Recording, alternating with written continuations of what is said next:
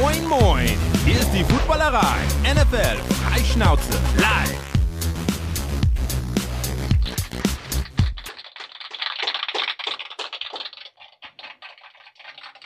Es ist Montag, der 6. Februar, 19 Uhr. 2 sagt die große Uhr dort vor mir. Zeit für die Footballerei. Wir sind fast pünktlich. Ihr kennt das. Alles ist gut. Immer noch im Rahmen. Akademische Viertelstunde haben wir locker abgedeckt. Wir, das sind heute zwei virtuelle Kameraden.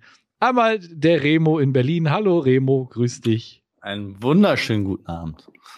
Und schön, dass es auch mal wieder geklappt hat mit Flo Hauser. Schön, dass du da bist, Flo. Ja, Grüße. Freue mich mal wieder sehr über die Einladung und freue mich auch, dass es vorm Super Bowl tatsächlich nochmal geklappt hat, ja. Ja.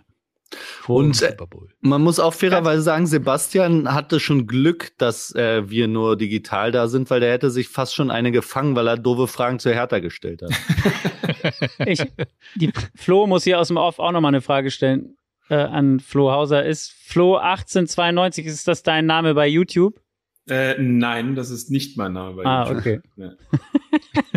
Weil er hat sich sehr gefreut, dass du heute dabei bist. Ah, cool, ja, freue mich auch. Schönen Gruß. Schönen Gruß, schönen Gruß. Hast du es gelesen? Nee, wo denn? ich bin Flo mit der Hauser Technik ist einfach eine geile Katze im Sportjournalisten-Kosmos. So, das war der erste Geil. Kommentar dieser, dieses Tages. Entschuldigung, Geil. ich schalte mich jetzt aus. Ja, aber vielen Dank, freut mich sehr. Äh, liebe Grüße zurück nach Berlin offensichtlich. Äh, und danke für, danke für die Blumen. Oder dieser Flo ist einfach sehr, sehr, sehr, sehr alt. ja, oder so. Der hat auch einfach nur am 1.8.1992 Geburtstag. So wie auch gut, auch gut. jemand anders aus der Footballerei. Vielleicht teilt er uns das ja mit. Ja, bestimmt, wenn er, wenn er zuschaut. Äh, genau, an dieser Stelle hallo YouTube, hallo Twitch, hallo Podcast-Hörer. Schön, dass ihr alle wieder dabei seid. Äh, ja, es ist, äh, wir haben es gerade schon kurz angerissen. Es ist wieder soweit. Die Super Bowl-Woche hat angefangen. Ähm, irgendwie so ein bisschen blöd, finde ich, weil das heißt ja dann auch auf der anderen Seite wieder, dass dann wieder so die lange Warterei auf NFL-Football losgeht ab nächste Woche. Aber da müssen wir jetzt durch. Wir freuen uns auf das Spiel. Äh, wir werden sicherlich auch kurz über das Spiel sprechen oder so ein bisschen drauf vorausschauen, aber wirklich nur kurz. Ähm, wir haben heute andere Themen, mit denen wir uns beschäftigen wollen. Und äh, ich glaube, wir steigen ein mit den, mit den News. Äh, wir kommen, wir kommen natürlich nicht drum rum. Letzten Mittwoch, irgendwann nachmittags, äh, tauchte auf einmal so ein komisches Video auf Twitter auf. Bei mir war es auf jeden Fall so. Da saß denn ein, ein Mann am Strand und sagte, dass er seine Karriere beendet. Und kurz danach sind die Leute dann anscheinend losgerannt und haben diesen Sand geholt, den man jetzt, für, da, es gibt Menschen, die haben da irgendwie 99.000 Dollar drauf geboten.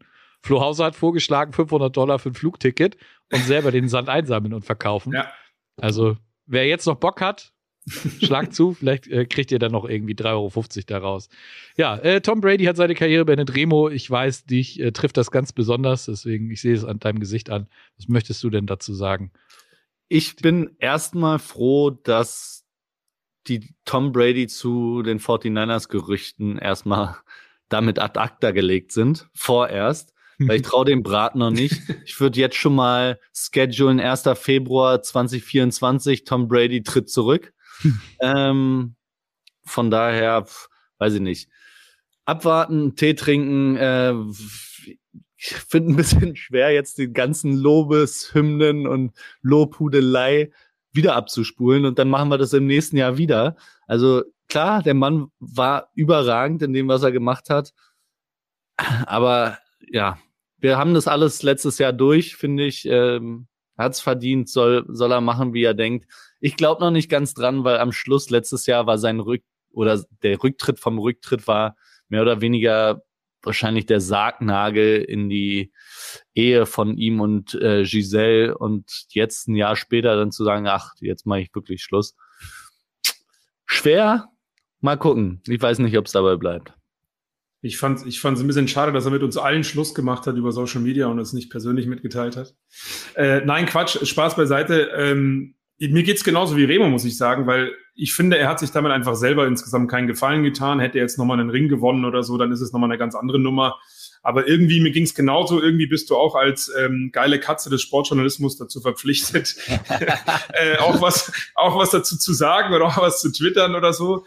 Und habe mich dann aber echt schwer getan, habe einfach nur geschrieben, ja, Goat, mach's gut, weil letztes Jahr habe ich irgendwie geschrieben, geil, als Kind kann ich mich erinnern oder als Teenager den verfolgt und wie Remo gesagt hat, so viele Lobhudeleien von uns Journalisten, von seinen Mitspielern, von allen, die mit ihm zur NFL gekommen sind und so. Und das verpufft er jetzt irgendwie dieses Jahr. Und ich finde, damit hat er sich selber keinen Gefallen getan. Ähm, natürlich sind ein paar lustige Reaktionen von Edelman und so dabei rausgesprungen.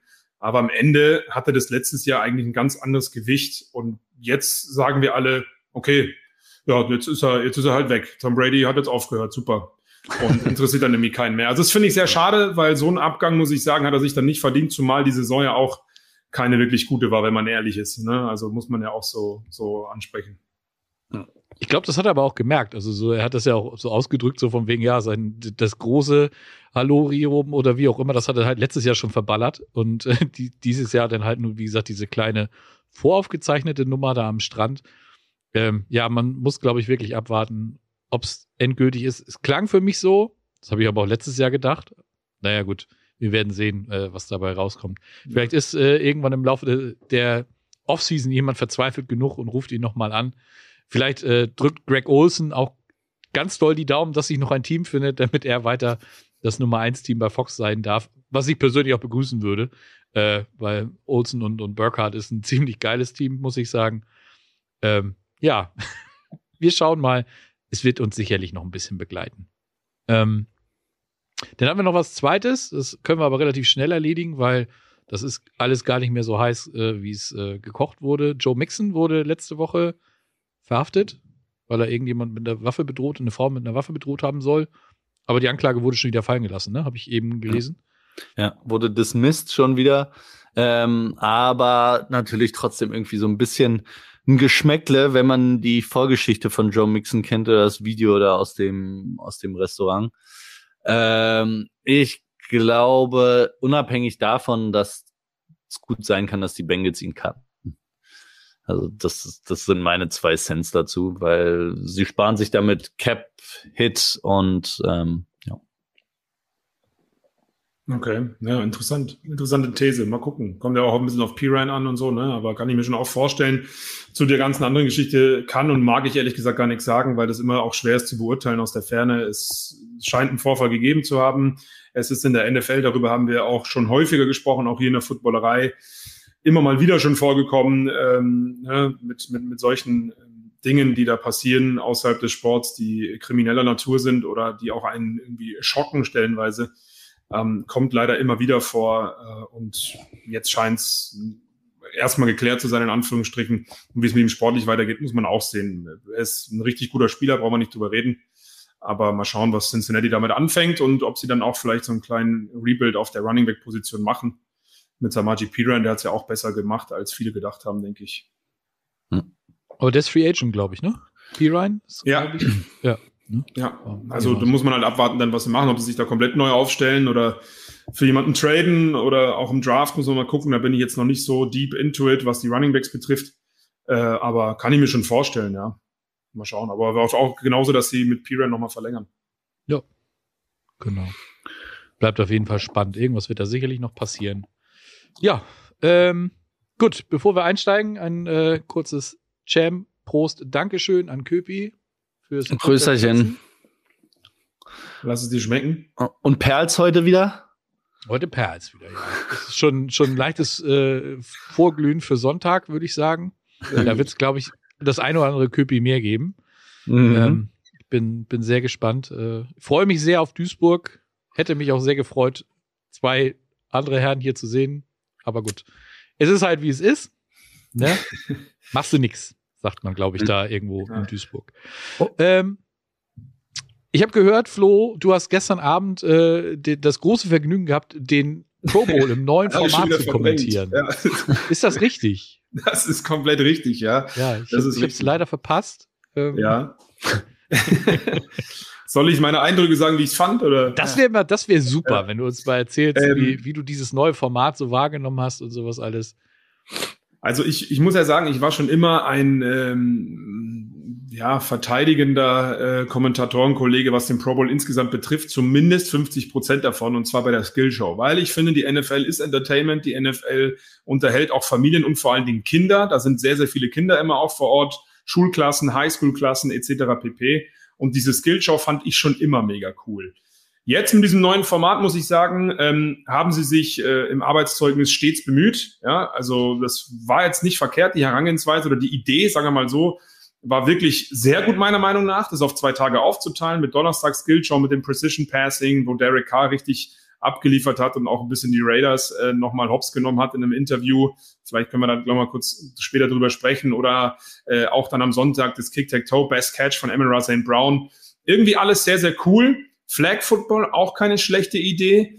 Ähm, aber es ist genauso wie bei dem Footballspiel, was es vorher gab im Pro Bowl, wo du nicht tackeln darfst. Das ist beim Flag Football nun mal so. Ich glaube, einige Zuschauer, Zuhörer kennen die Regeln auch.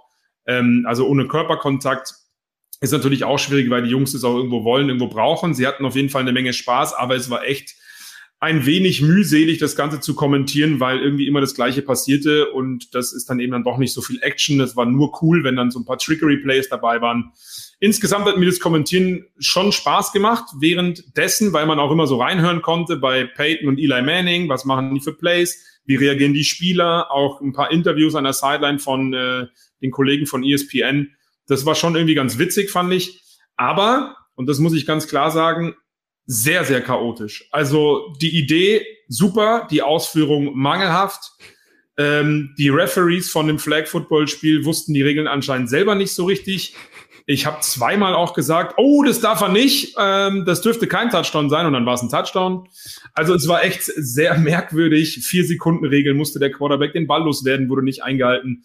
Und das Ende fand ich am allercoolsten im dritten Flag Football Spiel, wo Kirk Cousins für die NFC abkniet an der 5-Yard-Linie und in diesem Flag-Football-Spiel war es so, dass man keine Laufspielzüge äh, callen durfte, also machen durfte innerhalb der 5-Yard-Linie. Und ein Abknien ist theoretisch ein Laufspielzug, rein theoretisch. Und Peyton Manning ist dann ausgeflippt, ist zum Schiri gegangen und sagt, hey, das ist eine Strafe, wir müssen den Ball kriegen und so weiter und so fort.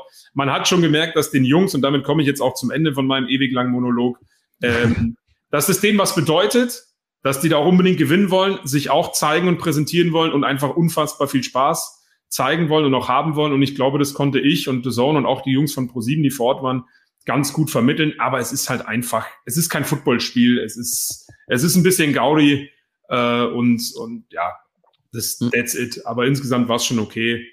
Ähm, war dann aber auch froh, als die drei Stunden und 45 Minuten vorbei waren ohne Pause. Hat die Blase gedrückt, ja? Nee, das nicht, aber es war irgendwie anstrengend da die ganze, weil du musst ja, es war irgendwie so ein Blindflug. Ich wusste ja selber nie so richtig, was passiert. Also man wusste, wann welche Skills drankommen, wann welches Spiel stattfindet. Aber du wusstest ja nie, kommt jetzt ein Interview, gehen sie in die Werbung. Ähm, das kam ja immer alles ziemlich überraschend. Dann kam hier Ray Strummers oder wie die heißen, die, die Hip-Hop-Band aus Atlanta, kannte ich vorher nicht, wusste ich nicht, dass die auftreten. Also es war schon sehr, sehr äh, witzig irgendwie. Ähm, und ich hoffe, den Zuschauern hat es aber auch Spaß gemacht. Aber Mai, wir in Deutschland, das habe ich auch in der Übertragung gesagt, so All-Star-Game und Pro Bowl, das ist halt irgendwie nichts für uns. Wenn wir die Stars sehen, dann wollen wir die auch in Voll-Action sehen. Äh, in den US-amerikanischen Regionen ist es ein bisschen anders. Die wollen halt einfach Spaß vermitteln, Spaß haben, Kinder mitnehmen, Kinder begeistern. Ja.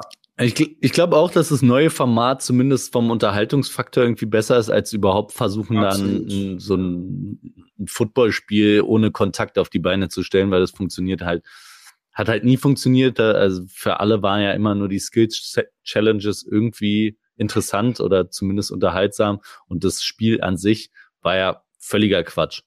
Ja. Und jetzt mit Flag Football, ich hatte auch das Gefühl, dass es ein bisschen kompetitiver ist und die Jungs schon das gewinnen wollten. Und ja, ich glaube, es ist der richtige Weg, aber Football ist natürlich im Vergleich zu Basketball nochmal so viel schwerer, ein All-Star-Game zu machen, weil die Defense hat quasi in so einem All-Star-Game ja kaum einen Job. Also nee. vor allem in dem Format vorher. Ja, ja. Und das äh, war beim Flag Football aber auch so. Du darfst ja nicht blitzen, du darfst einmal pro Halbzeit blitzen, du darfst keinen richtigen Pass Rush machen ohne Kontakt. Also du musst halt irgendwie nur versuchen, ein Coverage, äh, Man-Coverage zu spielen und dann halt die, die Flagge dem da rauszureißen. That's it. Ja. Ähm, deswegen ist der Jalen Ramsey auch immer kurz ausgeflippt. Wollte ich gerade sagen, das ist die einzige Szene, glaube ich, die ich gesehen habe ja. vom, vom eigentlichen Spiel, wo er sich gesagt hat, komm, fuck it, der kriegt jetzt einen mit und das ist gut. Ich glaube, der hat aber Devonta Adams die Flagge rausgerissen und ist hinter ihm, und die haben ja quasi nochmal diesen, nicht ein Lateral, aber Devonta Adams hat ja nochmal zurückgegeben zu Tyreek Hill und dann hat er einfach Tyreek Hill abgeräumt, nachdem er Devonta die, die Fahne da aus der Hose gezogen hat. Aber ja, ich glaube, am Schluss hatten alle Spaß. Ich glaube, Miles Garrett hat sich sogar verletzt. Er hat irgendwie ein dislocated toe. Ja. Aber äh, nichts, nichts Dramatisches. Ich hoffe, er hat ihn wiedergefunden. Weil ich finde, ich, ich, ich finde, dislocated klingt für uns in Deutschland immer so, als hätte er den irgendwo liegen lassen. Also ich hoffe, dass das alles wieder gut ist. Hm. Ja, hey. Miles. Aber Unterhaltungs, Unterhaltungscharakter hat es auf jeden Fall gehabt. Es waren ja auch ein paar Promis da. Insgesamt finde ich das schon cool. Wie gesagt, für mich ist NFL auch Entertainment rein spielerisch und, und so ist das, braucht man nicht drüber reden, aber wie du gesagt hast, bisschen kompetitiver war es schon insgesamt und äh, hat dann ja auch Spaß gemacht irgendwie. Und mein Lieblingsskill äh, spielt tatsächlich das Kick-Tag-Toe, wurde ja wieder ins Leben gerufen.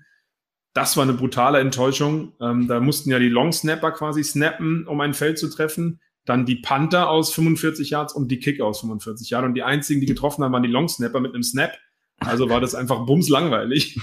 Und ähm, also da haben sie, wie gesagt, viele gute Ideen, aber wie ein Panther ähm, mit einem Football aus 45 Yards, der normalerweise die Dinge halt hochsegelt bis in den Himmel, der hier hinter mir hängt, ähm, wie der dann da so ein, so, ein, so, ein, so ein Feld treffen soll, naja. Aber wie gesagt, lange Rede, kurzer Sinn. Derek Carr hat mir gefallen. Ähm, die, die, die Jungs haben mir gefallen, wie sie es, wie sie es einfach angenommen haben, wie sie Spaß hatten. Äh, aber insgesamt ist es jetzt einfach nichts, wo du sagst, da hänge ich mich jetzt dreieinhalb Stunden von Fernseher und gucke mir das an. Mhm. Und äh, was ich noch gut fand, äh, Eli gegen Peyton als Coaches, das fand ich noch unterhaltsam. Mit Eli dann am Schluss, I'm the best coaches of the Mannings. I'm, ja. I'm a way better coach than Peyton. Den fand ich nicht schlecht. Ja, ja das stimmt. Es ist halt alles Unterhaltung in den USA. Ganz genau. Und äh, die Footballerei war ja auch vertreten, ne? unser, unser persönlicher Flag-Football-Mann. Max von Garnier war ja auch da, hat ein Selfie mit, äh, mit Trevor Lawrence gemacht, hat Kutsche sehr gefreut. Also, ne, auch wir sind ja. da vor Ort gewesen. Wenn der Max schon hin darf, dann darf Tyler Huntley erst recht. ja. ja. ja, das. Äh, Tyler Huntley hat nicht schlecht gespielt. Der war gut, ja. Der ja. hat es richtig gut gemacht. Sowohl in der Skill Challenge als auch im Spiel selbst, ja. Ja, na, ist vielleicht doch äh, einfacher, wenn man weiß, es gibt keinen Pass Rush. weiß nicht. Ja. So, ähm, ich weiß nicht, wie euch das geht, aber ich finde, wir haben da jetzt auch schon genug drüber geredet. Absolut. Yes. Dankeschön. Das freut mich sehr. Äh, bevor wir ins eigentliche Du bist der Chef heute hier. Ja, also. oh. Ist das, das nicht so, wer im Studio sitzt, ist der Chef, oder nicht? Weiß ich nicht.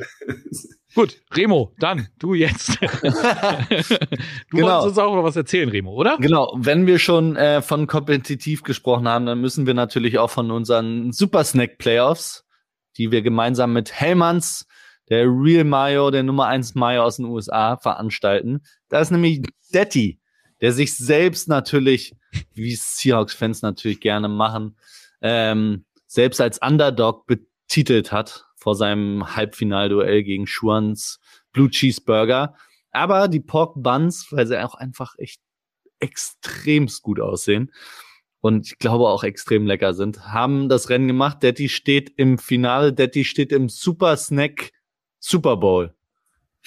Und, und da tritt er jetzt an äh, gegen entweder die veganen ähm, Blumenkohl Wings, glaube ich, mit der ja. veganen Mayo. Oder meine? meine? Oh, deine? Ah, Meine? guck. Oder die, äh, die Rips. Die Rippchen von, äh, wer Marius. vertritt die Rippchen? Marius. Marius, für die Chiefs, genau. Yes. Naja, also es könnte quasi den Cincinnati Chiefs Bowl oder den äh, Cincinnati Buffalo. Buffalo. Ja, gut. Hm. Dann wäre, wenn es zwei, die es in Wirklichkeit nicht schaffen, aber es, äh, ich glaube, die ist bis morgen oder ab morgen könnt ihr bei Instagram entscheiden. Ihr entscheidet, wer ins Super Bowl kommt, wer dann am Schluss auch Champion wird. Super Snack Champion. So. Genau. Okay.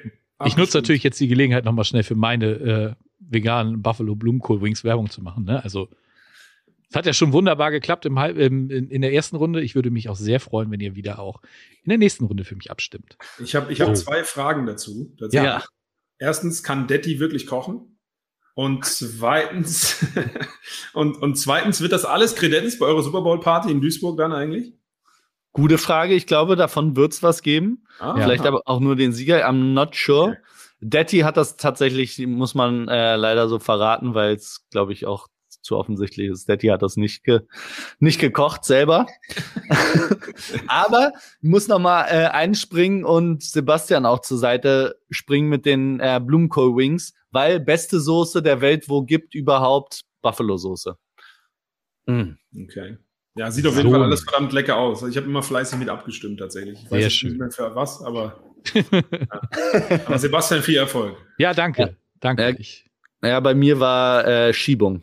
Ja, du hattest halt ein schweres Duell, ne? Ja. Das, ja. ja. Gut. Es ist, wie es ist. Genau. Dann, dann lass uns doch mal zum quasi zum Titel der Sendung kommen, oder? Ja, würde ich sagen. Yes, wir sind, ich glaube, vielleicht ein wenig provokant, der Titel. Hm. Es äh, hört sich an, als hätten wir was äh, ganz Besonderes. Brock Purdy nämlich, MVP, so sieht's aus. Ähm, nein, aber ich weiß es ja nicht. Ich weiß ja nicht, wen ihr als MVP habt. Wir haben uns vorab gedacht, wir ähm, schauen uns mal die NFL Honors an und wer da nominiert ist, wer hätte denn in die Finalisten reinrutschen sollen, unserer Meinung nach, und wer gewinnt es unserer Meinung nach. Und da können wir natürlich drei verschiedene Meinungen haben. Und ich, ich bin sehr gespannt. Wollen wir denn äh, quasi von hinten aufrollen und uns den MVP aufheben oder wollen wir gleich mit dem MVP starten? Das, das soll der Chef im Studio entscheiden. Ich finde das ganz charmant, den, den MVP, weil das ist ja nun, das wird ja auch bei der, bei der eigentlichen Verleihung am Donnerstag so sein, wird auch das, äh, diese Veranstaltung beschließen. Ich würde sagen, wir rollen das Feld von hinten auf. Womit, womit möchten wir beginnen? Alright. Dann äh, lass uns äh, beginnen doch mit Assistant Coach of the Year. Vielleicht? Ja. Das wäre bei mir auch tatsächlich ganz am Ende, da hast du recht. Wobei ist meiner Meinung nach, also wir können ja mal äh, weg nominiert sind oder Finalisten sind Ben Johnson, der OC von Detroit Lions, die Miko Ryans, der DC von den 49ers und zukünftige Head Coach der Texans und Shane Steichen, der äh, OC der Eagles. Und ähm, ja, Flo. Ja. Was, was sagst du? Wer, wer ist da absoluter Favorit oder wer sollte es deiner Meinung nach machen? Also ich finde, die beiden Favoriten, ähm, zwischen denen es gehen wird, wäre meiner Meinung nach tatsächlich Ben Johnson von den Lions und Demico Ryans, der jetzt auch Head Coach wird, äh, der Defensive Coordinator von den San Francisco 49ers. Ähm, weil wir auch, und ich glaube, ihr habt es alle auch mitbekommen, nicht nur bei den deutschen Übertragungen, übertragenen Sendern, sondern auch überall, eigentlich Woche für Woche über diese krasse Defense der San Francisco 49ers gesprochen wurde die in sämtlichen Statistiken Top 1 bis Top 5 waren, eigentlich nur 1 bis 3 sogar. Also die Miko Ryans finde ich auch eine brutale Entwicklung genommen. Vor zwei Jahren, glaube ich, ja den Job dann irgendwann angetreten tatsächlich. Ähm, oder vor zwei Saisons besser gesagt. Und ähm, die Defense auf ein hohes Niveau entwickelt.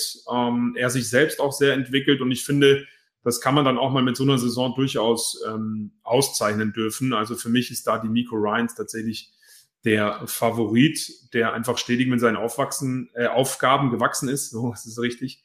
Und deswegen setzt er sich durch. Und Ben Johnson wäre für mich so ein Dark Horse in diesem Dreier gespannt, weil die Offense der Lions echt viel besser aussieht, als man so denkt. Ja, da kann ich mich äh, vorbehaltlos an, äh, anschließen. Ähm, ich finde, tatsächlich hätten alle drei Kandidaten es verdient, weil auch der Shane Steichen hat einen, einen Mörderjob in, in Philly gemacht. Ne, der hat ja auch, äh, der ist ja letztes Jahr zusammen, glaube ich, mit dem Siriani gekommen. Und äh, wenn du das nach zwei Jahren hinkriegst, äh, sowas aufs Parkett zu liefern, das, das ist auch schon aller Ehren wert. Klar hat er natürlich auch Top-Playmaker in der Offense, das äh, hat aber Demico Ryans in der Defense auch. Und ähm, Ben Johnson in, in, in Detroit, das hat mir halt auch sehr gut. Es war halt highly entertaining, was Detroit da geboten hat. Ähm, und wäre von daher äh, für mich auch ein absolut verdienter Sieger. Aber ich glaube halt auch, dass die Miko Ryans äh, nach der Performance, die die 49ers Defense hingelegt hat, jetzt mal ausgenommen vom, äh, vom äh, Championship Game. Das ist aber egal, das ist ja ein Regular Season Award, dementsprechend ähm, ist für mich da auch die Miko Ryans der Favorit auf den Titel. Das wird Remo sicherlich auch wieder sehr freuen. ähm, ja, ist ein bisschen langweilig, dass wir alle mehr oder hm. weniger die gleiche Meinung haben. Aber ich kann natürlich nicht My Man, dem Miko, da äh, den, den Titel versagen. Also ich bin wirklich, war kurz davor, meine imaginären Kinder dem Miko zu nennen. Und äh, allesamt. Und doch auch, oder nicht? Ja, die kriegen alle mehrere Namen. Ich, ich, weiß nicht, wie viele in Deutschland erlaubt sind, aber bis zu sieben müssten schon, das, müssten schon da, gehen. Das geht auf jeden Fall. Da kenne ich jemanden, der hat sieben Vornamen. Das ist gar kein Thema. ja. Die Miko, Colin, Brock, äh, Debo, CMC, Brandon, Brandon Christian George. Ja. Zähl mal. Ja.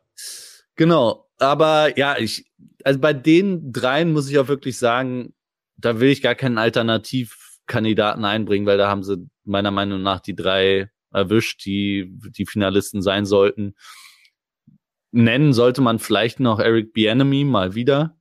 Ich meine, mhm. der hat Tyreek Hill ist weg und trotzdem sind die Kansas City Chiefs die effektivste Offense der Liga. Und äh, daher hat der es sicherlich auch verdient. Ich wüsste aber auch nicht, wen ich da von den dreien dafür kicken würde. Und das ist ja immer die Frage, wenn es drei Plätze gibt und man sagt, jemand anders hätte es auch verdient, dann muss halt jemand anders gehen. Und da die drei das auch alle absolut verdient haben, finde ich, haben sie da auf jeden Fall die richtigen beisammen. Finde ich auch. Ja, so, gucken wir mal. Ähm, übrigens natürlich, äh, ihr als Community seid natürlich auch gefragt. Ihr könnt immer gerne uns eure Meinung äh, auch in die Kommentare reinschreiben. Ähm, Grille schreibt auf Twitch, äh, Ben Johnson dann nächstes Jahr, wenn die Lions so weitermachen, ja, könnte man definitiv so unterschreiben, denke ich. Und ähm, ja, gehen wir weiter, ähm, bleiben bei den Coaches und kommen zum Coach of the Year, Head Coach. Äh, Remo, wer ist, wer ist da nominiert? Hast du das auch so, so griffbereit? Selbstverständlich. Head Coach of the Year wäre, sind drei Finalisten Brian Dayball, Doug Peterson und Kyle Maman Shanahan. Ja. Ähm, ja, das ist, ja dein, das ist ja deine Antwort ja auch schon klar, oder? ja, ja, tatsächlich bei den dreien. Ja, ich will es gar nicht zu lange ausführen, aber ich finde, ähm, wer den Rekord hat und die 49ers an Platz 2 führt mit 13 und 4 oder was? Ja, 13, 13 und 4. Und 4 ja. Dann mit dem dritten Quarterback, mit Mr. Irrelevant am Schluss. Und die Offense, klar, seit dem CMC-Trade, aber quasi bis zum Ende hin immer besser geworden ist. Wie du gesagt hast, es ist ein Regular Season Award und für mich ist das tatsächlich die beeindruckendste Regular Season. Ich verstehe bis, ich verstehe nicht, warum Nick Siriani zum Beispiel nicht unter mhm. den Finalisten ist.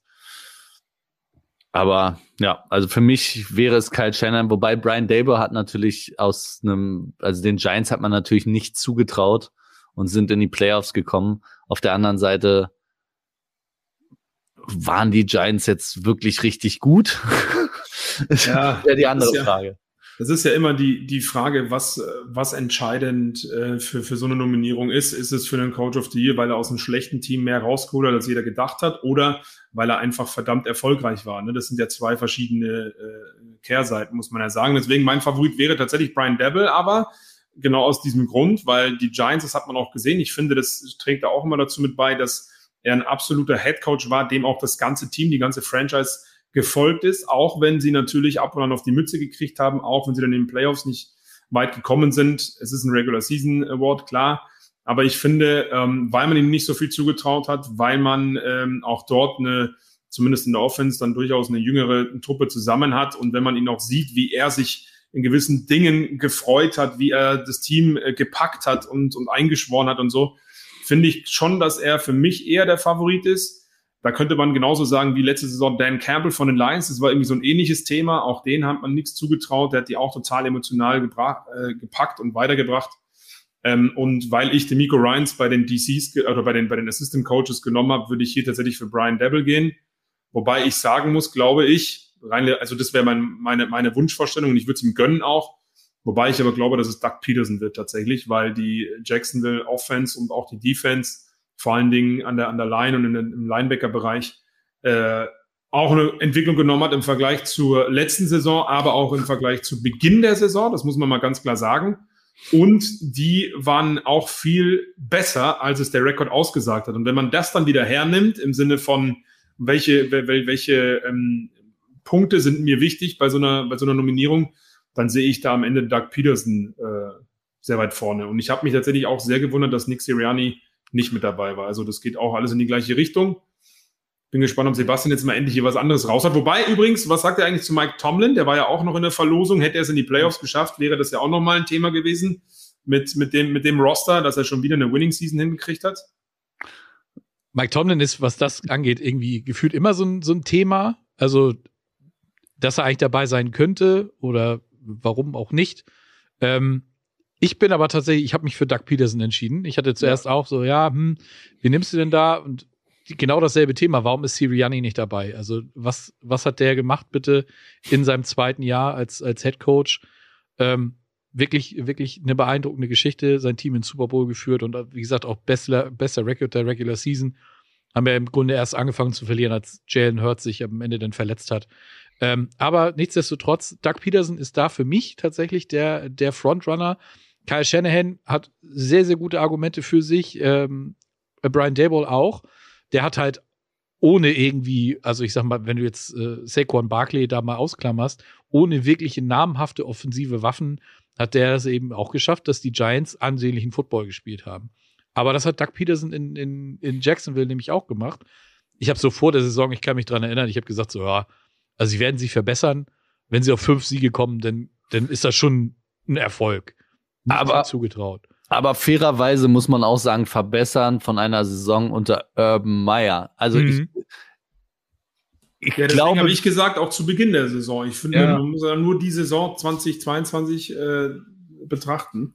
Genau. Aber, ja. Also er hat da wirklich, also während der Saison Adjustments äh, gemacht, die sich wirklich ausgezahlt haben. Und dann als sie, ich dachte so zuerst, hey, den traden sie hier den, den Robinson weg und warum machen sie das denn? Und na gut, aber dann haben ein Etienne und äh, Trevor Lawrence, da die Chemie, die eben vom College da war, die ist immer noch da. Und, und äh, das kannst du halt auch nicht von der Hand weisen. Du hast mit, mit Etienne, den hast du nicht umsonst in der ersten Runde gedraftet. Äh, der kommt ja später auch noch mal äh, in, in einer Kategorie dran. Ähm, für mich zumindest. Ähm, und so muss ich ganz ehrlich sagen, das, was Doug Peterson da gemacht hat, das hat Hand und Fuß gehabt. Die sind in die Playoffs gekommen und ja, gut, dass du denn da rausfliegst, äh, das passiert halt. Und äh, ich bin gespannt, wie es nächstes Jahr in Jacksonville wird. Ich glaube, äh, Kutsche kann dem Ganzen doch ein bisschen positiv entgegenblicken, was da noch kommen und passieren wird in Duval. ja, ich, ich glaube auch, aber gegen Peterson spricht für mich äh, beispielsweise auch die Division, in der sie gespielt haben, muss man fairerweise auch sagen, ist Fair nicht enough. unbedingt äh, das Gelbe vom Ei. Und ja, klar, aber dafür haben sie auch zu oft wiederum auch Ausfälle gehabt. Also die haben auch zu oft Spiele verloren, meiner Meinung nach, die sie nicht hätten verlieren sollen oder eigentlich auch nicht dürfen. Also für mich ist tatsächlich, wenn ich die, die ranken müsste oder wenn ich würde, wenn ich jemanden austauschen dürfte von den drei Finalisten, wobei man auch sagen muss, auf NFL.com gibt's fünf Finalisten. Genau. Ähm, aber von der Associated Press, die ja am Schluss eigentlich diesen Award verteilen, gibt's halt die drei. Und ähm, wenn ich da von den drei jetzt aber jemanden austauschen dürfte, dann wäre, würde ich Siriani da mit reinnehmen statt Peterson. Und dann wäre mein Ranking, glaube ich, Shanahan, Siriani, Dabo. Okay, ja. Ja gut, die 49ers haben ja am Ende des Tages auch zwölf Spiele in Folge gewonnen, ne? Noch zum Ende der Regular Klar. Season. Also das heißt zum Ende der Regular Season, äh, mhm. eine verdammt lange Season, also ja. Mhm. Ja, gut. Kommen wir zum Comeback Player of the Year. Oh, ja, schwierig. Schwierig? Schwierig. schwierig. Remo? Dein Komisch, ja, komischer Name für, die, für den Award, mhm. finde ich, so ein bisschen. Mhm. Ähm, weil, ja, also jetzt vor allem bei den drei Nominierten. Es ist Saquon Barkley, ähm, Christian McCaffrey und Geno Smith. So klassisch ist immer irgendwer, der verletzt war, der vorher extrem gut war, kommt auch von einer Verletzung zurück und liefert wieder ab. Das ist ja der klassische Comeback Player of the Year.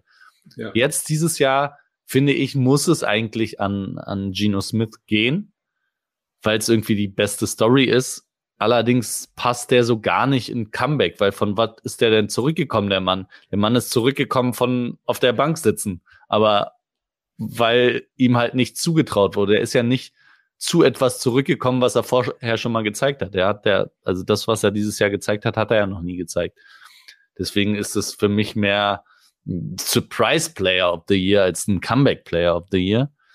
Ähm, und nach der, nachdem, wie es die letzten Jahre immer bewertet wurde, müsste es dann eigentlich Saquon Barkley sein, weil Christian ja. McCaffrey hat jetzt keine Katastrophensaison gespielt letztes Jahr.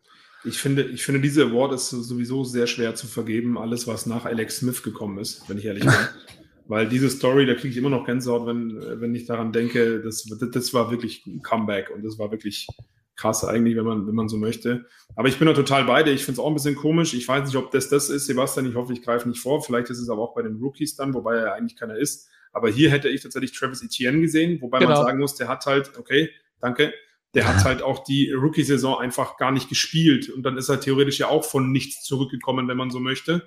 Also er hatte seine Rookie-Saison ein Jahr später als nicht mehr Rookie gespielt, wenn man so will. Aber ich finde, das ist für mich die klassische Comic-Story. Der war ein ganzes Jahr raus. Und jetzt hat er eine richtig gute Saison gespielt, einen großen Anteil dafür gehabt, dass die Jackson mit Jaguars äh, in die Playoffs gekommen sind. Und Christian McCaffrey, da bin ich irgendwie auch ein bisschen verwundert. Ja, äh, Comeback-Player, okay, natürlich eine krasse Saison aber er war ja auch der einzige Lichtblick vorher bei den Panthers. Also ich weiß ja nicht, natürlich statistisch war ist er schon besser jetzt gewesen. Und alleine mit diesen neun Touchdowns jetzt in neun Spielen, äh, ja doch, Touchdowns in neun Spielen in Folge waren es, glaube ich, ähm, das ist natürlich schon beeindruckend, aber ist für mich auch kein klassisches Comeback. Deswegen hätte ich da ETN gesehen und wenn, dann äh, äh, Saquon Barkley. Aber die coolste Geschichte ist Gino. Also ich gehe davon aus, dass es Gino wird. Ähm, und dann sind wir uns, glaube ich, auch alle drei wieder einig hier. Ne? Schwer, da irgendwie gegen zu argumentieren, also nach, ja. der, nach der Geschichte. Aber es, genauso wie ihr es beschrieben habt, ein Comeback ist das für mich nicht. Etienne wäre das gewesen. Ähm, in der NBA ist es ja, glaube ich, so, dass du auch, wenn du im zweiten Jahr oder so denn anfängst zu spielen, Rookie of the Year werden kannst, glaube ja. ich, ne? Da ja, was für mich völlig anders. Sinn macht. Also genau. Ne? Weil das, da hätte er, da hätte er sonst für mich wunderbar mit reingepasst in die Kategorie. So habe ich ihn, wie gesagt, als, als bei Comeback Player, als, als Snap mit dabei. Und äh, wie gesagt, zu den anderen ist alles gesagt. Äh, CMC als Comeback sehe ich jetzt nicht so.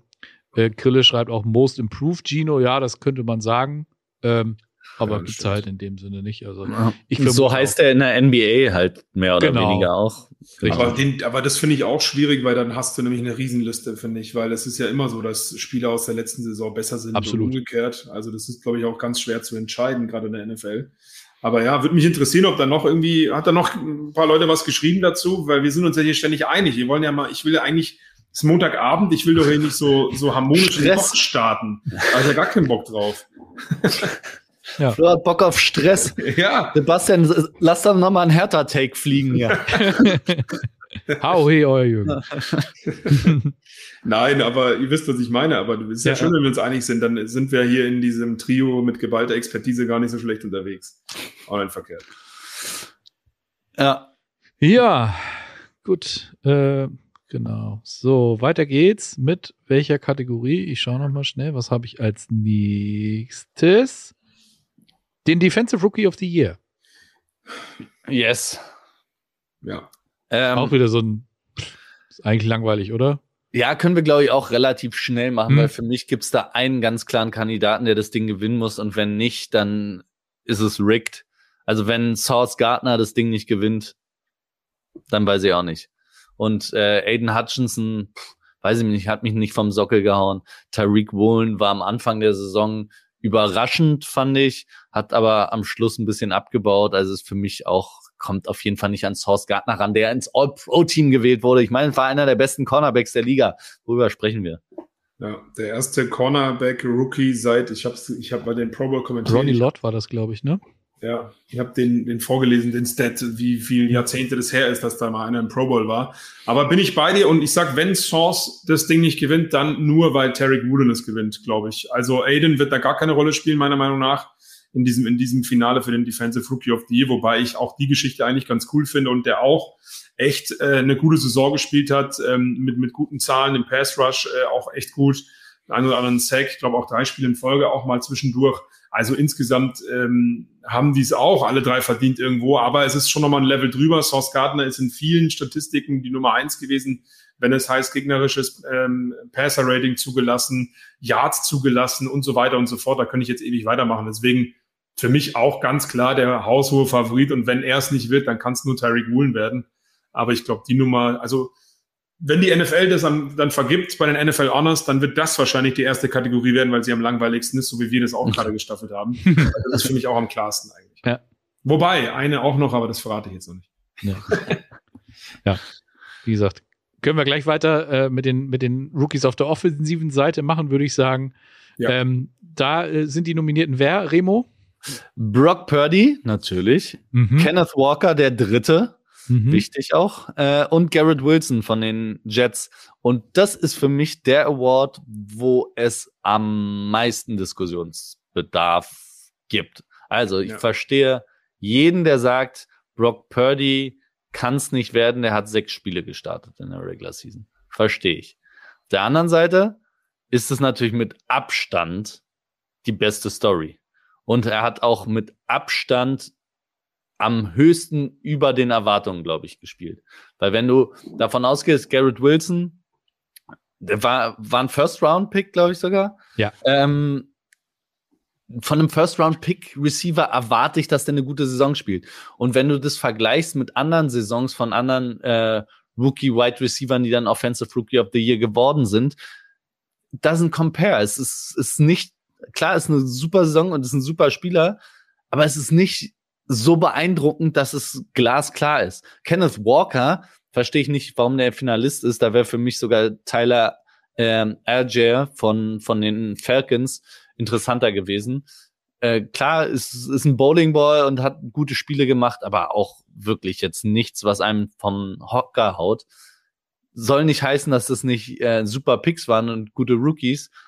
Aber ich finde, es war eine Klasse, wo es viele Kandidaten geben würde, die alle aber nicht diese eine Monster-Saison gespielt haben. So Chris Olave müsste man zum Beispiel auch noch nennen, der auch eine sehr gute Saison gespielt hat für einen Rookie Wide Receiver. Und weil es halt so viel quasi gibt von Leuten, finde ich, die einfach eine sehr gute Rookie-Saison gespielt haben, aber keine herausragende. Ähm, und ja, ich habe die 49ers Brille auf, aber für mich macht's dann, dann entscheide ich mich für die Story, weil Mr. Irrelevant, der kein Regular Season Spiel verliert und äh, ich glaube am Schluss beendet die Saison mit 13 Touchdown Pässen zu vier Interceptions in sechs Spielen. Ja, weiß ich nicht. Also ich bin da ein bisschen anderer Meinung, muss ich sagen. Dann haben wir endlich mal ein bisschen Stress, weil ja, voll. Äh, ich finde Brock Purdy, äh, ich feiere den total und ich finde auch die Story mega geil und es tut mir auch total leid, dass er jetzt zu lange verletzt ist, weil ich glaube, der hätte echt das Potenzial gehabt, Starter zu werden tatsächlich. Ähm, deswegen, ich, ich finde, er ist auch irgendwo zu Recht dort im Gespräch.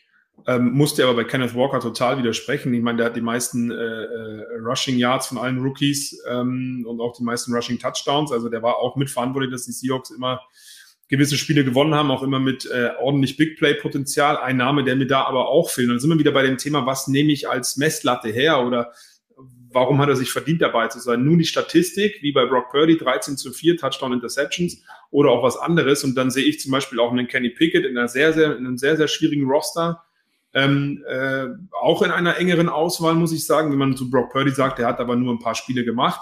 Und auch auf der Running Back Position in Konkurrenz mit Garrett Wilson oder Kenneth Walker dann bei den drei Finalisten äh, Damian Pierce von den Texans, weil ohne Damian Pierce wären die Texans noch schlechter gewesen, was eh schon nicht geht. Aber äh, auch der hat ähm, die, die meisten äh, Rushing Yards pro Spiel aller Rookies gehabt.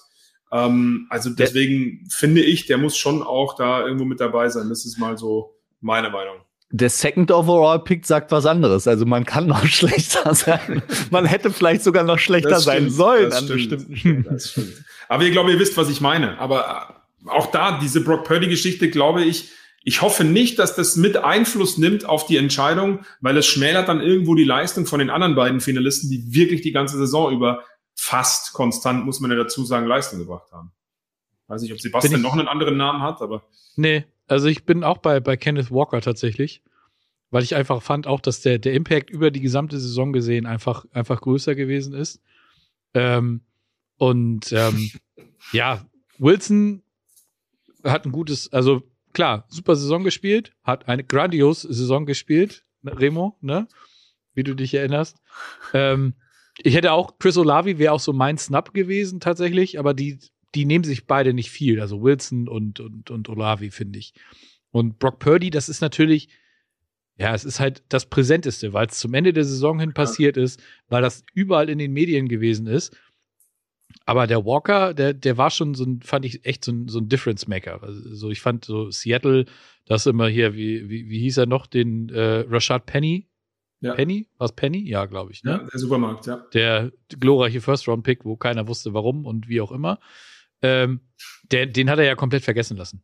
Und die Offense sah wirklich, wirklich gut aus. Es war nicht nur eindimensional auf, ähm, auf Metcalf und auf Lockett, sondern eben auch noch der gute Kenneth äh, mit dabei. Und äh, ich bin ja sonst einer, der gerne mal auf dem, dem, dem Draft äh, wie soll man es, der Herangehensweise des Draftens bei den Seahawks so ein bisschen drauf rumtrommelt. Aber mit Kenneth Walker haben sie, finde ich, einen sehr, sehr guten Griff getan. Und von daher fände ich, dass der es äh, am ehesten verdient hat von den dreien, die dort im Finale sind. Ja.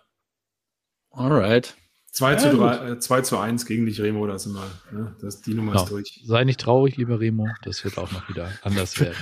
ich gewinnt auch jeder, ist mir gerade aufgefallen, jeder 49er, der nominiert ist, aber gut. Ja, ja komisch, ne? So, so ist es halt. Ich ja, kommen wir doch zum Defensive Player of the Year. Da bin ich gespannt, wie du den da nimmst. Ja, ich auch.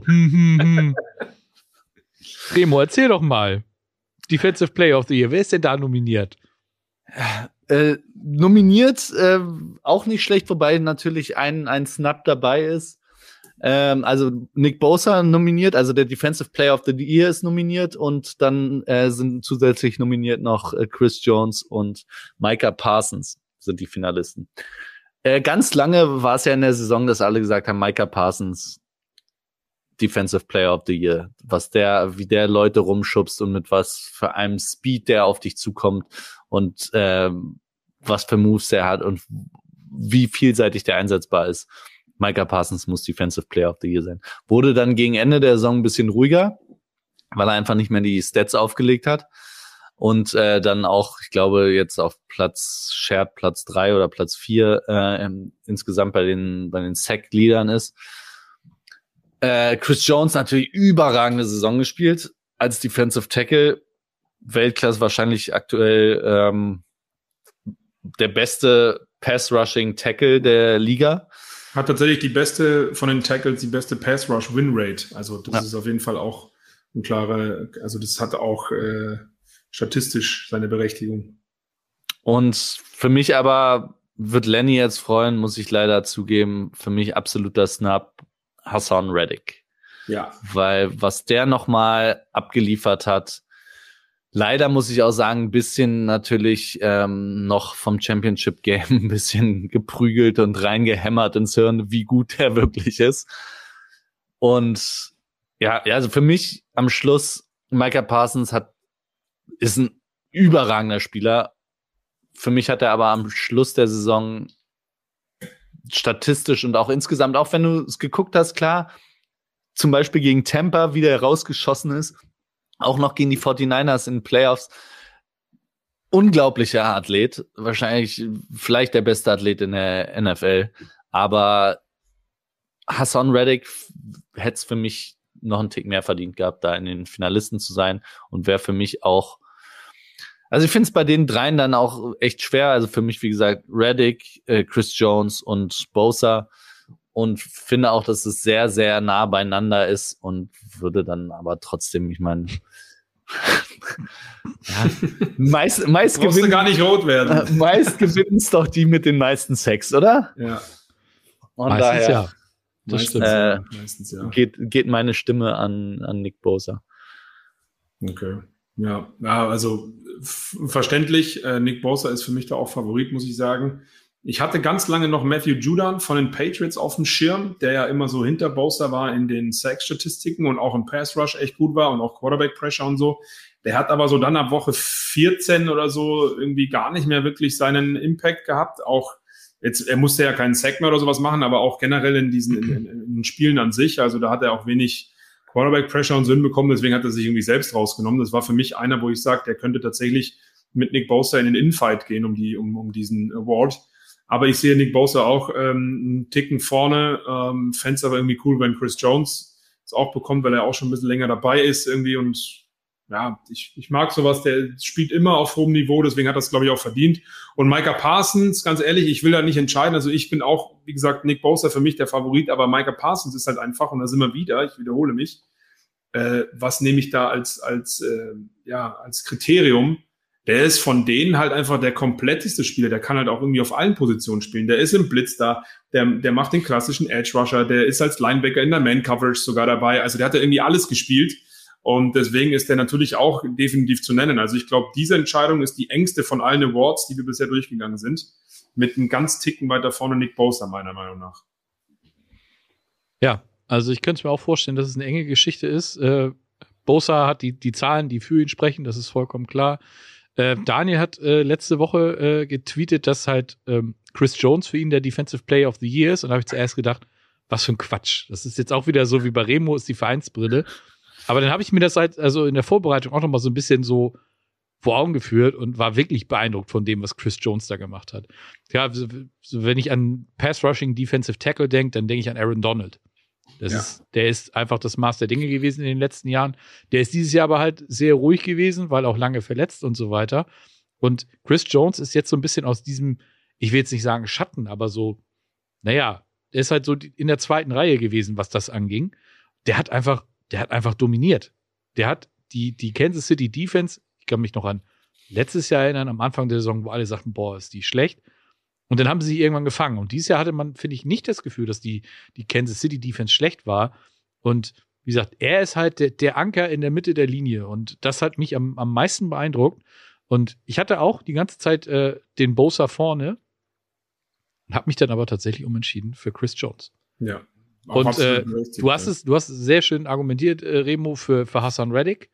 Das habe ich auch gedacht. Ich so, wie, wie kann der Mann nicht dabei sein, nachdem Saison oder nach der Saison, die der aufgelegt hat. Aber ich glaube, da bei Philly, da geht er halt einfach, ich will jetzt nicht sagen unter, aber da sind vier Spieler mit über zehn Sacks.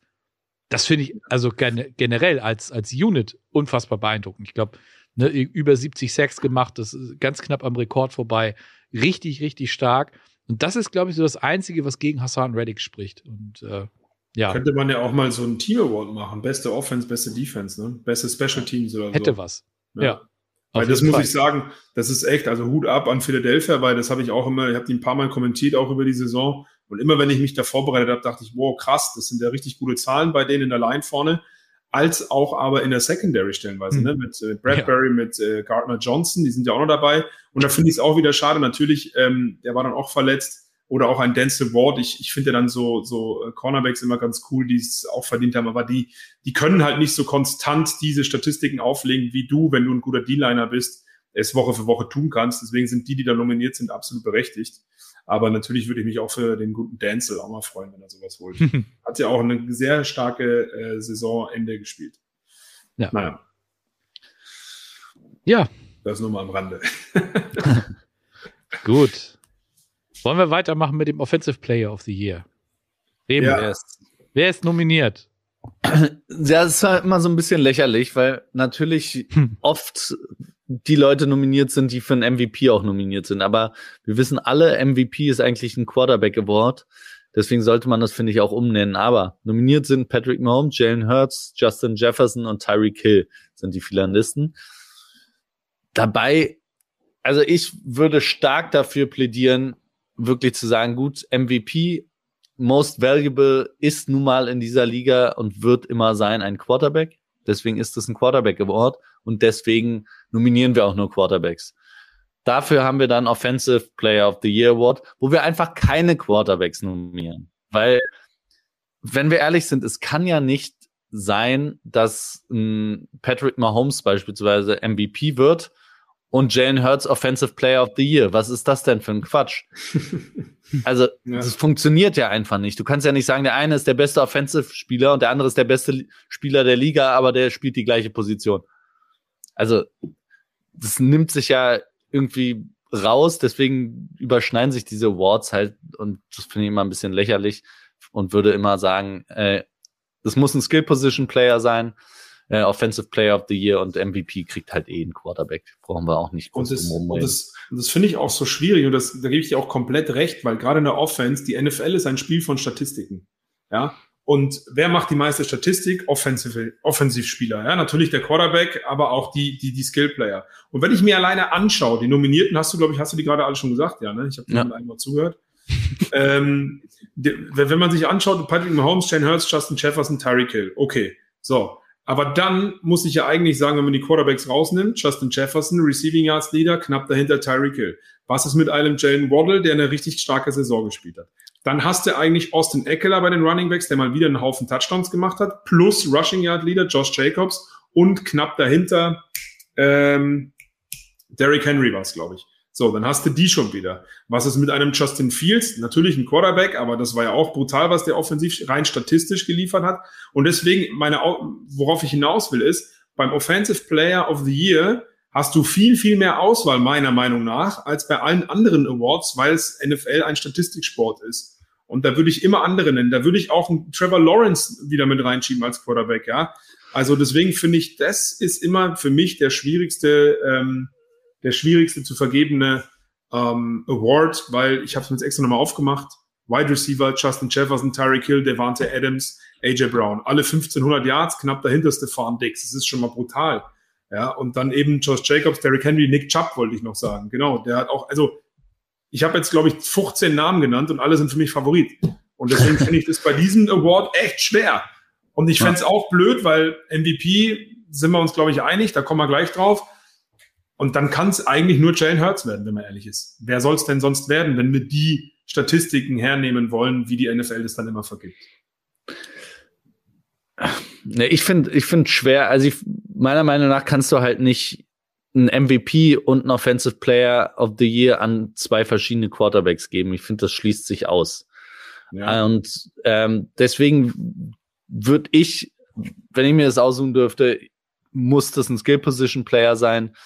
Und äh, ja, Nick Chubb, Travis Kelsey ist meiner Meinung nach auch noch, auch noch. Ja, stimmt, ja. Der hat, der hat nun mal, der ist die eine Waffe in der Chiefs Offense. Und äh, er ist die Anspielstation überhaupt und hat wieder eine absolute Bombensaison gespielt. Absolut.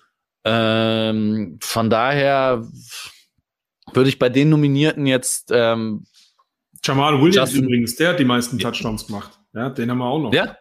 Jamal ja. Williams von den Lions. Das ist doch mal ein Comeback-Player. Wo war der ja, also. Stimmt. Ja. ja. Nee, aber ich, ich glaube, ich würde einfach Justin Jefferson geben für die überragende Saison, die der Junge gespielt hat und äh, ab dafür. Und meine Nominierten wären dann aber halt, wie du auch gesagt hast, wahrscheinlich Josh Jacobs, Tyreek Hill, Travis Kelsey und äh, dann so. Austin Eckler. So. Und Austin Eckler wahrscheinlich. Ja. ja. So, ja, genau. Eckler habe ich mir da zum Beispiel als, als Snap aufgeschrieben. CMC passt als Snap, ne? 1900 Scrimmage ja. Yards, 13 Touchdowns und so weiter. Und das mit zwei verschiedenen Teams. Das finde ich ist auch schon eine, eine sehr beeindruckende Geschichte. Ähm, ich vermute tatsächlich auch, dass es, warum auch immer, Jalen Hurts wird. Und äh, denn, aber halt nicht MVP. Das ist wahrscheinlich so denn dieser Consolation Prize oder wie auch immer man es nennen möchte. So, ähm, wie gesagt, die, die Argumentation, die ihr beiden da jetzt gebracht habt, die sind äh, kann ich absolut nachvollziehen, kann ich unterschreiben. Ist, man sollte das Ganze halt wirklich so umbenennen. Das MVP ist Quarterback-Ding. Früher gab es ja auch, da gab es ja wenigstens auch nochmal die Chance, dass jemand anders mal einen MVP gewinnt. Lawrence Taylor oder Mark Mosley hieß er, glaube ich, ne? Der, der, Kicker von den, vom Washington, der, der in der Streiksaison gewonnen hat. Ähm, Adrian Peterson. Adrian Peterson, genau, das war, glaube ich, war, war, er nicht der letzte Nicht-Quarterback, der, der gewonnen hat? Ja, ne? Ich überlege gerade auch, äh, war vor zwei oder drei Jahren, als, glaube ich, Brady dann wurde, da war auch ganz lange noch jemand anderes, der nicht Quarterback ist in der Verlosung. Da haben sie auch alle immer gesagt, ja, das kann ja nicht sein, der muss werden. War das, war das, ähm, ich komme nicht drauf. Mike Thomas? Mit seinen, mit seinen meisten Receptions oder sowas? War das, das kann, kann, das sein? sein? Ich weiß es nicht mehr genau. Ich Gefühl, das wäre ein Runner, aber ist ja auch wurscht. Ähm, ja. Aber ja, wir sind uns da ja einig, es ist ja genau der Punkt. Ne? Also, Henry vielleicht? Ja. Könnte sein, ja. Stimmt. Ich hatte auch im Kopf, es wäre ein Running Back gewesen, aber ja. ja. Ist ja egal, ist es am Ende nicht geworden. Richtig. genau. Ja. ja. Gut, und dann äh, pünktlich zum Beginn der Tagesschau äh, gucken wir dann noch auf den MVP. Ähm, Jan Wer waren da kurz noch die nominierten Remo, ganz schnell, im, im superschnell Kurzdurchlauf? Patrick Mahomes, Josh Allen, Joe Burrow, Jalen Hurts und Justin Jefferson auch. Ja, Justin und, Jefferson hat sich verlaufen in der Aufzählung irgendwie. Ne? ja. Justin Jefferson hat sich ein bisschen verlaufen. Ja. Am Schluss, glaube ich, können wir es auch kurz machen. Ich meine, am Schluss. Du hast schon den Haken gemacht, ja. Ja, ich habe schon den Haken gemacht. Awards zwischen Jalen Hurts und Patrick Mahomes. Wie gesagt, ich finde es komisch, wenn einer von beiden Offensive Player of the Year wird und der andere MVP. Für mich, wie gesagt, Hä, Remo MVP ist ja wohl ganz klar, wer das wird. Ja, für mich auch. Also bei also, mir ist es. Äh, Kirk Cousins, oder nicht? Ja, eben. Hatten auch ganz viele lange auf dem Zettel, hatte ich sogar gesagt. Äh, ich war der Einzige neben, neben Earth vom, vom NFL Network, der das in Woche 5 gesagt hat. Aber es wird Patrick Mahomes, brauchen wir nicht drüber reden. Und dann müssen wir gucken, wie sie mit Jalen Hurts umgehen. Ja. Was er dann da gewinnt oder nicht. Ja. Ich glaube aber, dass es vielleicht enger wird, als, als man denkt. Aber auch da wieder das All-Pro-Team. Patrick Mahomes ist der All-Pro-Quarterback das wird von den gleichen Leuten gewählt, die die NFL Honors wählen. Und die den MVP bestimmen. Ja. Ist das, das ist doch jetzt anders, oder nicht? Nein, die, das ist sogar gleichzeitig, die kriegen den Zettel zu. Ach ja, stimmt, so war das, genau. Die sollen Letzt, ankreuzen, vorher, ja, ja, All-Pro und dann sollen sie ankreuzen, wer wird MVP und wer nicht. Ja. Und also quasi schon gespoilert mit Bekanntgabe des All-Pro-Teams. Ja, also hm. wäre merkwürdig, also ich würde es auch nicht machen. Wenn ich den Zettel kriegen würde, würde ich auch mein All-Pro-Quarterback wäre der MVP sehr wahrscheinlich. Also alles andere macht wenig Sinn, meiner Meinung nach. Und äh, deswegen vielleicht als kleinen Tipp nochmal dazu gewinnen. Ich schätze, die Quoten sind nicht so gut, aber MVP Patrick Mahomes, ich glaube, da kann wenig schief gehen gerade. Ja, aber don't come at me, wenn es doch, wenn es doch anders läuft. Kein Gewehr.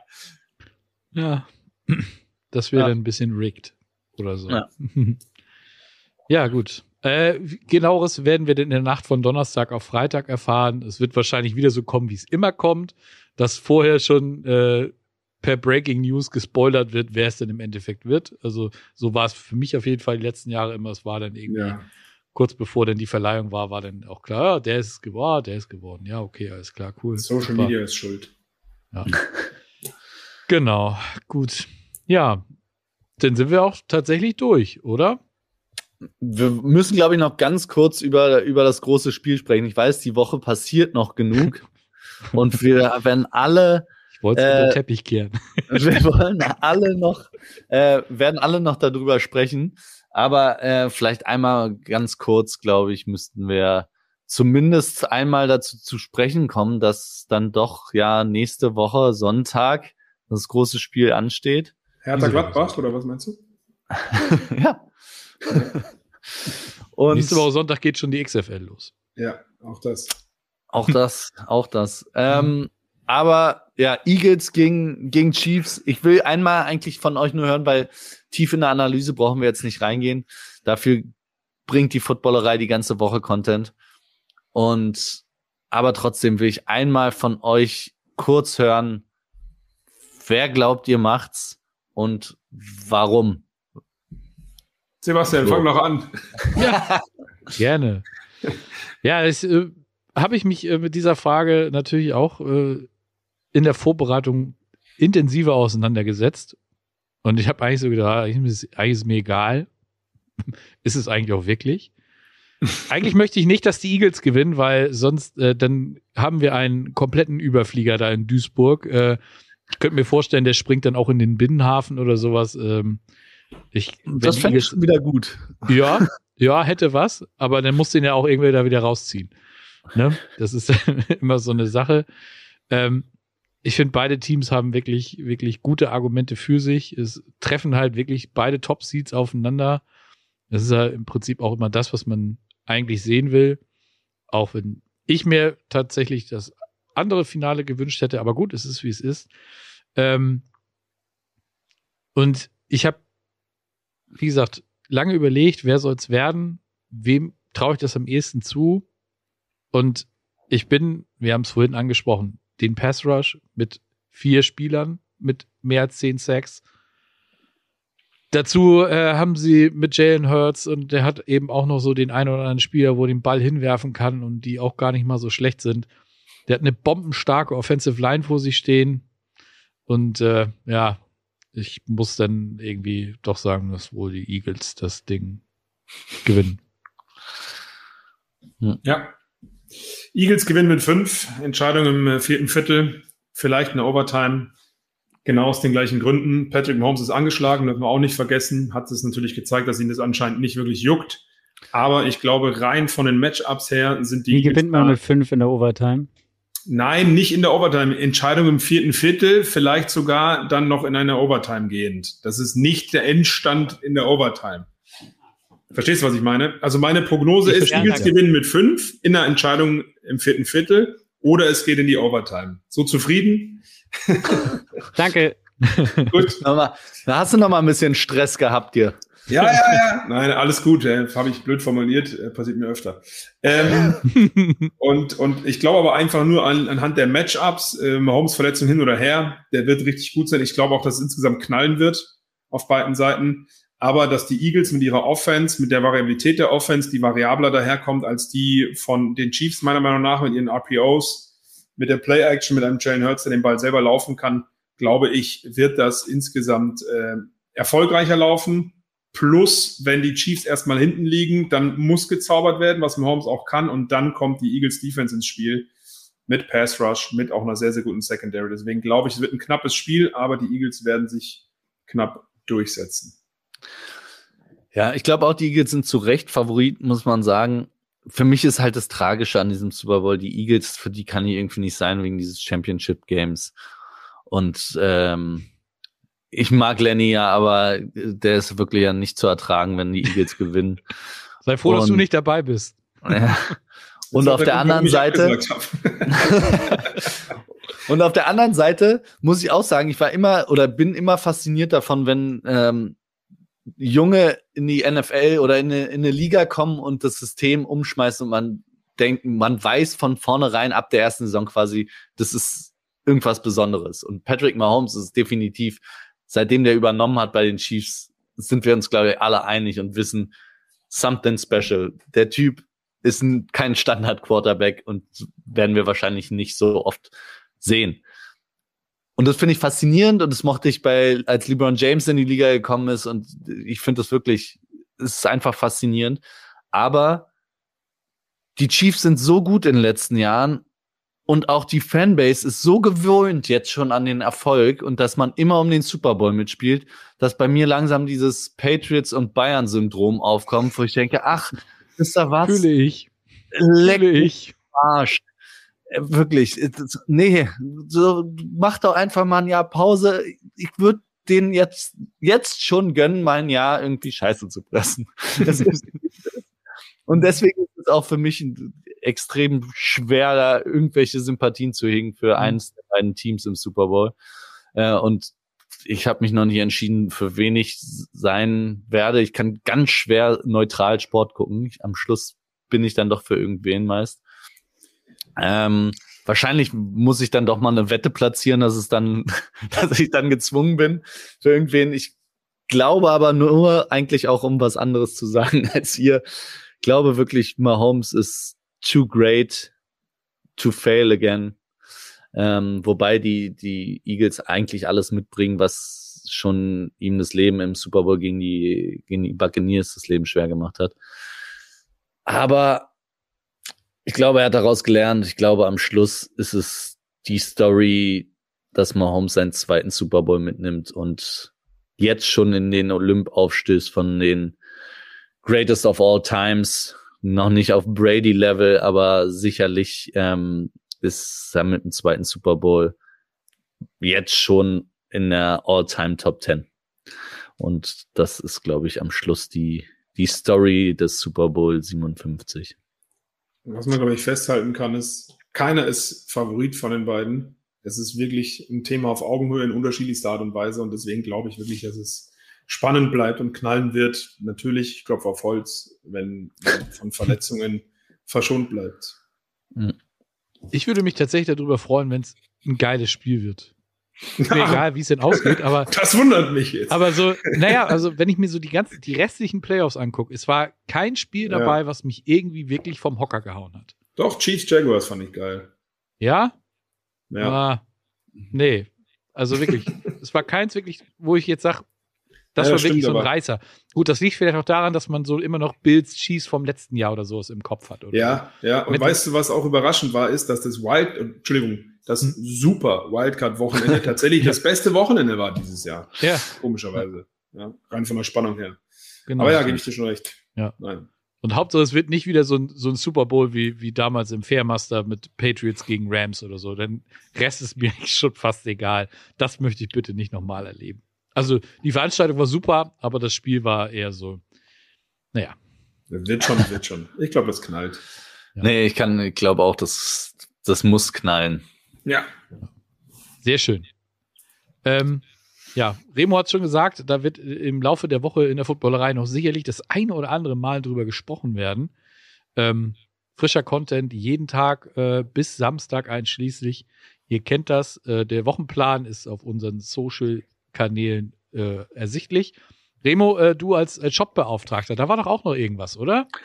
Klar, äh, sehr gut. Es gibt noch bis zum Super Bowl natürlich 20 Prozent auf die beiden Super Bowl Motive quasi, also auf Love Hurts, auf Hoodies und T-Shirts und auf Mahomes My Castle gibt's auch als T-Shirts und als Hoodies. Da gibt's aktuell 20 Prozent drauf automatisch, einfach ein Warenkorb, 20 Prozent werden abgezogen. Und wenn ihr jetzt noch bestellt, könnt ihr noch Glück haben, aber ich lege nicht meine Hand dafür ins Feuer dass es noch rechtzeitig ankommt. Aber ihr hättet dann natürlich den Super Bowl Winning äh, Quarterback auf Shirt oder Hoodie, gegebenenfalls, wenn ihr richtig tippt. Ja. Du musst einfach beides kaufen. Oder? Ja, genau. sicher, sicher, ich kaufe beides. Ja, 20 Prozent kann man das schon mal machen. Ja. Genau. Und ganz kurz noch, ich, Nicole Hartman ist auf jeden Fall out. Das kam jetzt gerade auch noch. Ähm, der wird nicht spielen. Dafür ist Clyde Edwards Hilaire äh, wieder activated. Naja, toll. Hm. Schön. Schön, schön, schön. Ja. Wird eine Isaiah Pacheco gehen. Pacheco. Pacheco, Pacheco. Ja, gut, dann haben wir es. Montag, 20.15 Uhr. Das Thema ist durch. Wunderbar. Hat mir sehr gefallen. Äh, ich bedanke mich äh, bei euch beiden. Wie gesagt, es war wieder ein großes Vergnügen. Ich äh, hoffe, euch ging es genauso. Euch draußen ja, danke auch. auch. Ähm, immer dran denken, liken, teilen, kommentieren, Abo dalassen, diese ganzen Dinge, die man in Social Media halt macht. Das hilft uns immer weiter. Äh, Wochenplan haben wir angesprochen. In diesem Sinne, ich äh, wünsche euch eine schöne Woche mit Vorfreude auf den Super Bowl und äh, ja, dann bis dahin. Schöne Bowl. Warte, warte, wir müssen noch eine Sache aufklären. Oh. Ich weiß nicht, ob Remo das jetzt, das war ganz am Anfang der Saison. Wann ist das Gründungsjahr von Hertha, Remo? 1892. Hattet ihr, hattest du das am Anfang schon gesagt? Bei dem ja, Kommentar nein. von dem Kollegen? Ich, ich dachte, ich das war, gesagt, all, war allen bewusst. Dass, ah, ach so, natürlich, dass ja, Entschuldigung. Der Titel daher. Okay. Nee, aber ich hatte ja gesagt, offensichtlich Hertha-Fan, hatte ich gesagt. Mhm. Ah, okay. Danke. Ja. Also, das ist Allgemeinwissen. So, jetzt darf Sebastian die ganze, die ganze Verabschiedung nochmal machen. nochmal machen, ja. Nein, Nein einfach Dank für die Einladung. Vielen Dank für die Einladung und, und, ich ja. wünsche allen eine schöne Super Bowl Week. Ne? Wird geil. Ja. Sehr gut. Bis bald. Ciao, ciao. Tschüss. ciao. Das war's für heute. Bis zum nächsten Mal. In der ja gut, Leute, ich mach's gleich. Jawohl.